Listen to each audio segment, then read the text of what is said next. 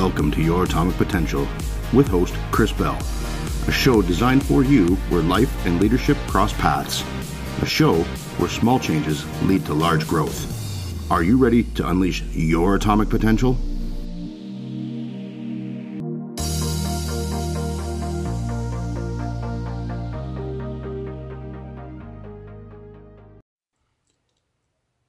Welcome to another episode of Your Atomic Potential.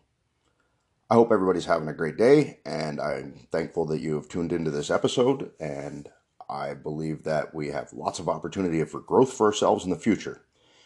But one of the things I want to talk about is measurement and how we measure our own personal success.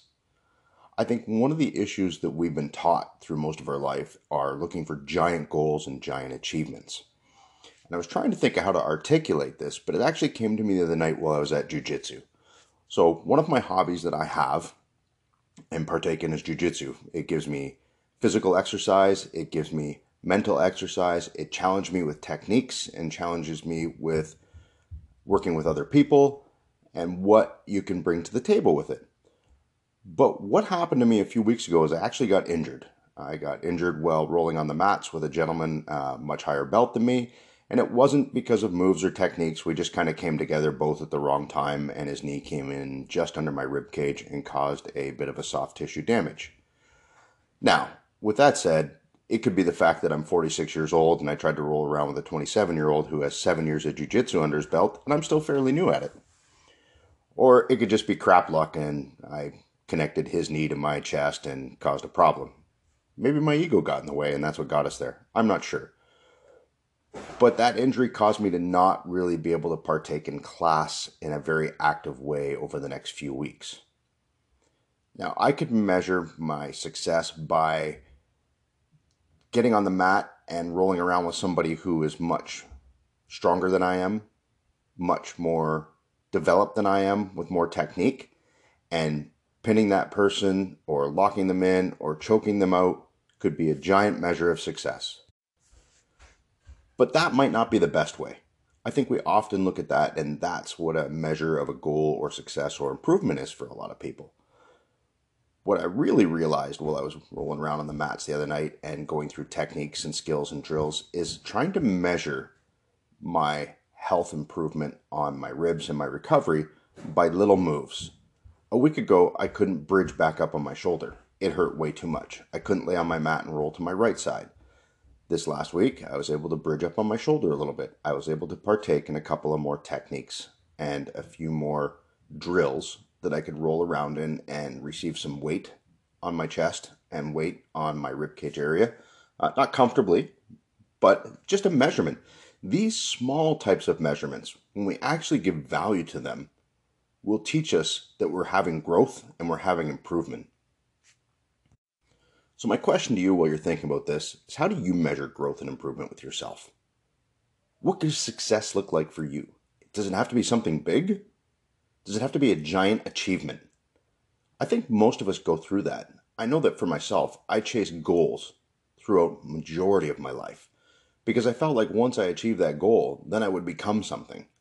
I would have something to tell for it. So once I get a new belt in jiu-jitsu, that would be a great thing and it would show my achievement, show my growth, and then I would be worthy of a position. But that's not really it. We have to keep our eyes on the small items, the small things, the ability to bridge on my shoulder a little bit more, the ability to do a front roll on a mat this week versus not even being able to, the ability to run, to pick up some weights this week, to sit down and do some push ups. So that's all pertain to physical activity. But my point, I hope that you understand, is looking for small changes and small growth. What are you struggling with out there? What are some things that you have issues with? I'm curious how many other people out there are very goal oriented, or how many people don't care about goals, don't even care about growth. The whole point of this show is we all have potential inside of each of us. We also go through a bit of a rebirth. So another thing I want to talk about is this last weekend I was actually watching The Matrix Reloaded, just flipping through TV, not something I do very often. And there was only about 30 minutes left of the show, and I thought, hey, why not? I haven't seen this in years. I believe it was The Matrix Reloaded. And it's the spot where Neo meets up with the architect. So the architect of the Matrix sits with him and talks about how many times he has met Neo before, although Neo doesn't remember it. Neo doesn't have a clear understanding at that point in time. And I believe that the architect tells him that this is the eighth version of him that has shown up to meet him. And he has a choice between two doors to take. The one door where he goes to save Trinity, but he's being told that that will end the Matrix and will end the whole thing or the other door, which is what they're trying to lean him into and tell him that that's the best option for him. Does that sound familiar? People surrounding you will tell you that what your best option is. And Neo, of course, chooses the opposite door and heads in to save Trinity. Life is filled with choices. You get to choose what you want to do today and what you choose what you want to do tomorrow. Don't forget, not doing anything is also a choice. But what really hit me in this with The Matrix was that this was the eighth version of Neo to show up.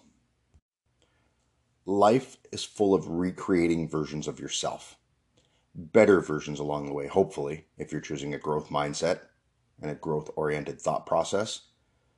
But think about that.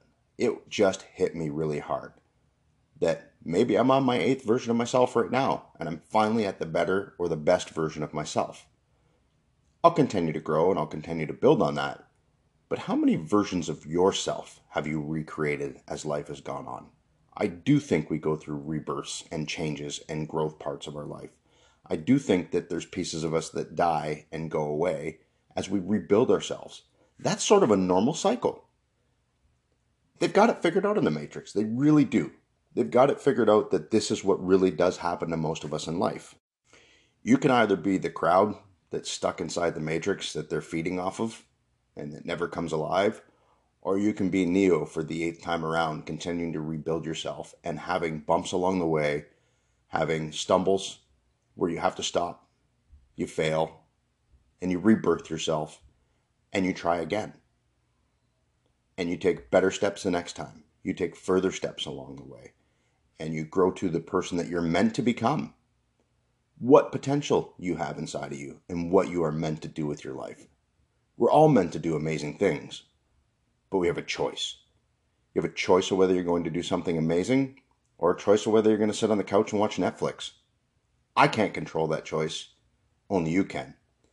I will say, though, what you'll notice as you try to step away and make the choice that's not the average choice or the common choice is the first group of people around you to step up and tell you not to do something are people that are struggling with their own self in this position but don't know how to manage their way out of it. Through the recent pandemic events that have gone on, I started a small tribe to help local men around me. Uh, we did this on social media and we did it for very local people because I saw so much negativity in people that were surrounding me, guys who I knew that were smart, intelligent, and capable were falling prey to emotions and letting their emotions hijack them and letting the emotions of others and do what I was calling doom scrolling on social media grab them and take hold of them. So I created a group to create positivity and ask questions of other men and try to help them become better leaders and lead themselves through this situation. When we hit a bump in the road in that a couple of months in, I've had three gentlemen that reached out within a matter of a week saying, you know, you're really busy, you have a lot on the go, you're leading, you're trying to do all these things, but I don't think it's serving. And I think that it's taking away from you and you're spending too much time on it. And you should just shut this down. It's not really a great thing and it's not helping anyone. now, even though I'm a leader, my initial thought process is screw you.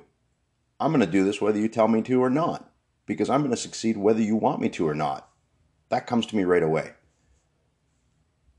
But not without doubt, because even as a leader, for a brief amount of time, I did step back about 24 hours later and think, hmm, I wonder if this really is a good thing. Maybe it's just a time consumer and I'm not producing anything out of it. Maybe there's no gain from it. I question myself.